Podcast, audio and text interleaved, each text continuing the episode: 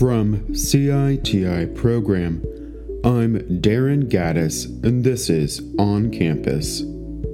Today, what is housing and food insecurity, resources available to students, and how to better resource college and university campuses. I spoke with Mary Haskett, professor of psychology at North Carolina State University where she studies the impact of family context on children's social emotional adjustment. In addition to her primary areas of expertise, Dr. Haskett is co chair of the North Carolina State Steering Committee on Student Food and Housing Security. As a reminder, this podcast is for educational purposes only. It is not intended to provide legal advice or guidance. You should consult with your organization's attorneys if you have questions or concerns about the relevant laws and regulations discussed in this podcast. Additionally, the views expressed in this podcast are solely those of the presenter. Hi, Mary. Thank you for joining me today. Thanks for having me. I'm looking forward to the conversation. To get us started, what is food insecurity? Yeah, so food insecurity is most often um, defined using the USDA, the Department of Agriculture survey, and it's a combination of not having sufficient, safe, and nutritious food and not having access to the resources to get that food that's needed. And to follow up on that, what is housing insecurity? Yeah, so the definition of housing security is a little less well accepted, but it tends to include the condition of not having affordable, reasonable quality housing. Homelessness is defined by two different federal definitions. Both of those definitions include the lack of a fixed, regular, and adequate nighttime residence or staying in a shelter. The Department of Ed also includes the condition of being doubled up and living in hotels and motels when a person has no other option. So, those are the definitions that are most often used. With those definitions in mind, how are these two topics interconnected? Yeah, broadly, they both are closely tied to economic factors and poverty. And they're both also tied to systems that historically have disadvantaged minoritized populations. In our research here on our college campus, we found that the likelihood of experiencing food insecurity was significantly higher for students who had previously been homeless compared to the rates of food insecurity for students who had been stably housed. So these two conditions do tend to go hand in hand. Why are these two issues of food and housing insecurity increasingly impacting college students?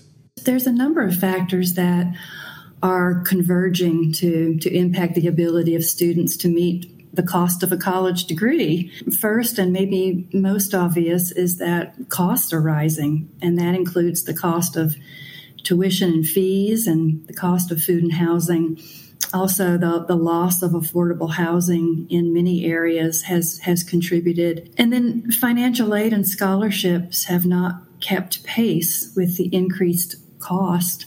And of course stagnant minimum wage contributes to that enormously. Another factor is that the estimated cost of attendance at many universities is unreasonably low and does not reflect the true cost of attendance. And then an- another factor is the accessibility of college to students that might not have applied to college a generation ago.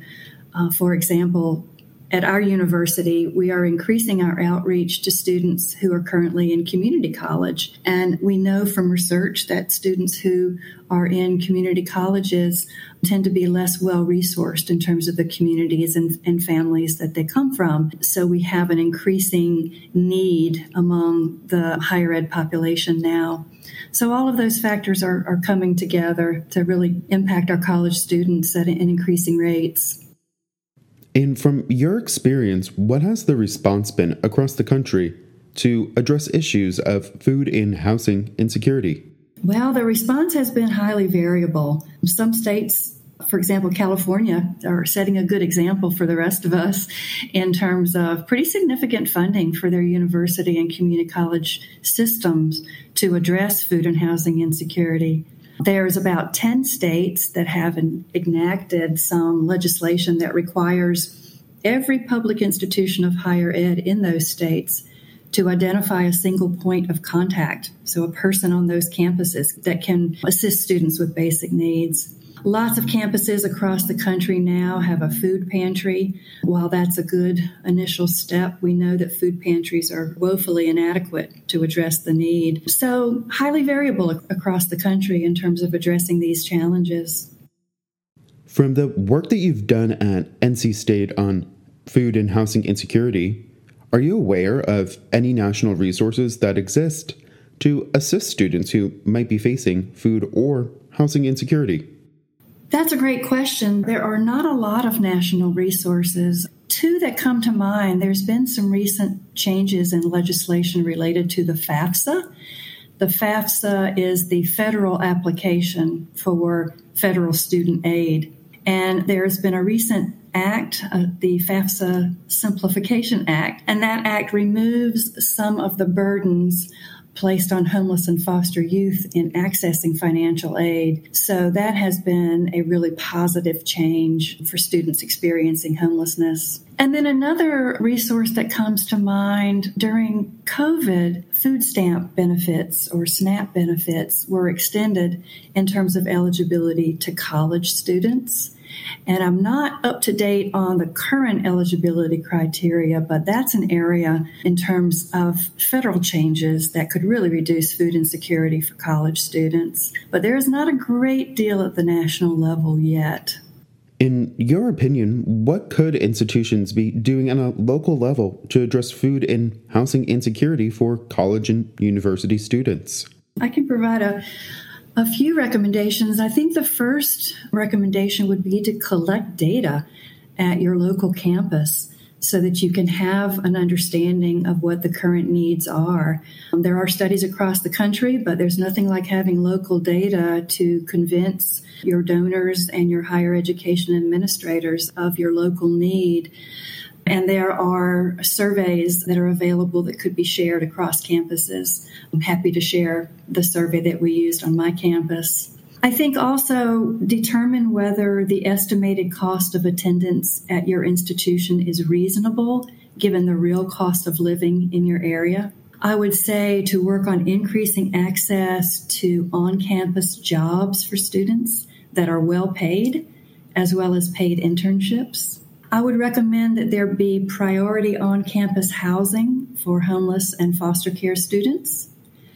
I would encourage university housing to remain open during school breaks. A lot of campuses close their dorms or residence halls when the campus closes for courses, and that is a really high risk time for homelessness among students. I would also say partner with other institutions to share resources. For example, in my community, there is a university that has a waiting list for university housing. And right down the street, there's another institution that recently closed a dorm because of under enrollment. So I think if universities could think outside their own campus, there may be resources to share. I also suggest that universities and, and colleges hire a full time professional advocate and case manager with expertise in, in both higher ed and local and national benefits so that every university has a point of contact for students. How could the federal government also play a role in addressing food and housing insecurity for college and university students? I think there's a lot that our national government could do. Uh, just a few recommendations. I would suggest that there be a national policy requiring universities to have a single point of contact we feel like those single points of contact make a real difference for students. And I think I mentioned before that there are several states that have state level requirements, but we could certainly benefit from having that requirement at the national level as well. And then I, I think working toward SNAP benefits that are more easily accessible for college students would be a great move forward. With all of this information in mind, what else should we know about food and housing insecurity for college and university students? Yes, thanks for that question. I think one of the most important things for people to know and understand is that food and housing insecurity on college campuses is a common experience. We found on our university of over 35,000 students that 15% had been homeless in the course of a year. So we're talking about a large number of students. It's becoming increasingly common. I also think it's important to understand that students who are struggling with basic needs are some of our brightest, most highly motivated students. They are working multiple jobs and while they're working, they're looking for additional jobs. They are taking out loans. They are getting scholarships. They're doing everything possible to get their college degree. So I think universities and communities could do more to support these students as they're working so hard to get their degrees and to to make a contribution. Also, I, I think it's important to know that students who are struggling financially and with basic needs are much more likely to share their resources than students who aren't experiencing those basic needs insecurity. So on our campus, we found that students who had been homeless and food, and food insecure were those who were who were most likely to share their own food, to share their housing with others, to share their transportation, to loan money to others. So when we support students who are struggling, we're really supporting their whole entire community because they are sharing what they have. So I, I hope that encourages folks to step up. Thanks for that question. Mary, thank you for joining me today. Thank you. I appreciate it. Be sure to follow, like, and subscribe to On Campus, the CITI program to stay in the know. I also invite you to review our content offerings regularly as we are continually adding new courses and webinars that may be of interest to you. All of our content is available to you anytime through organizational and individual subscriptions. You may also be interested in CITI programs effectively communicating research results to non scientific audiences webinar. Please visit the CITI program's website to learn more about all of our offerings.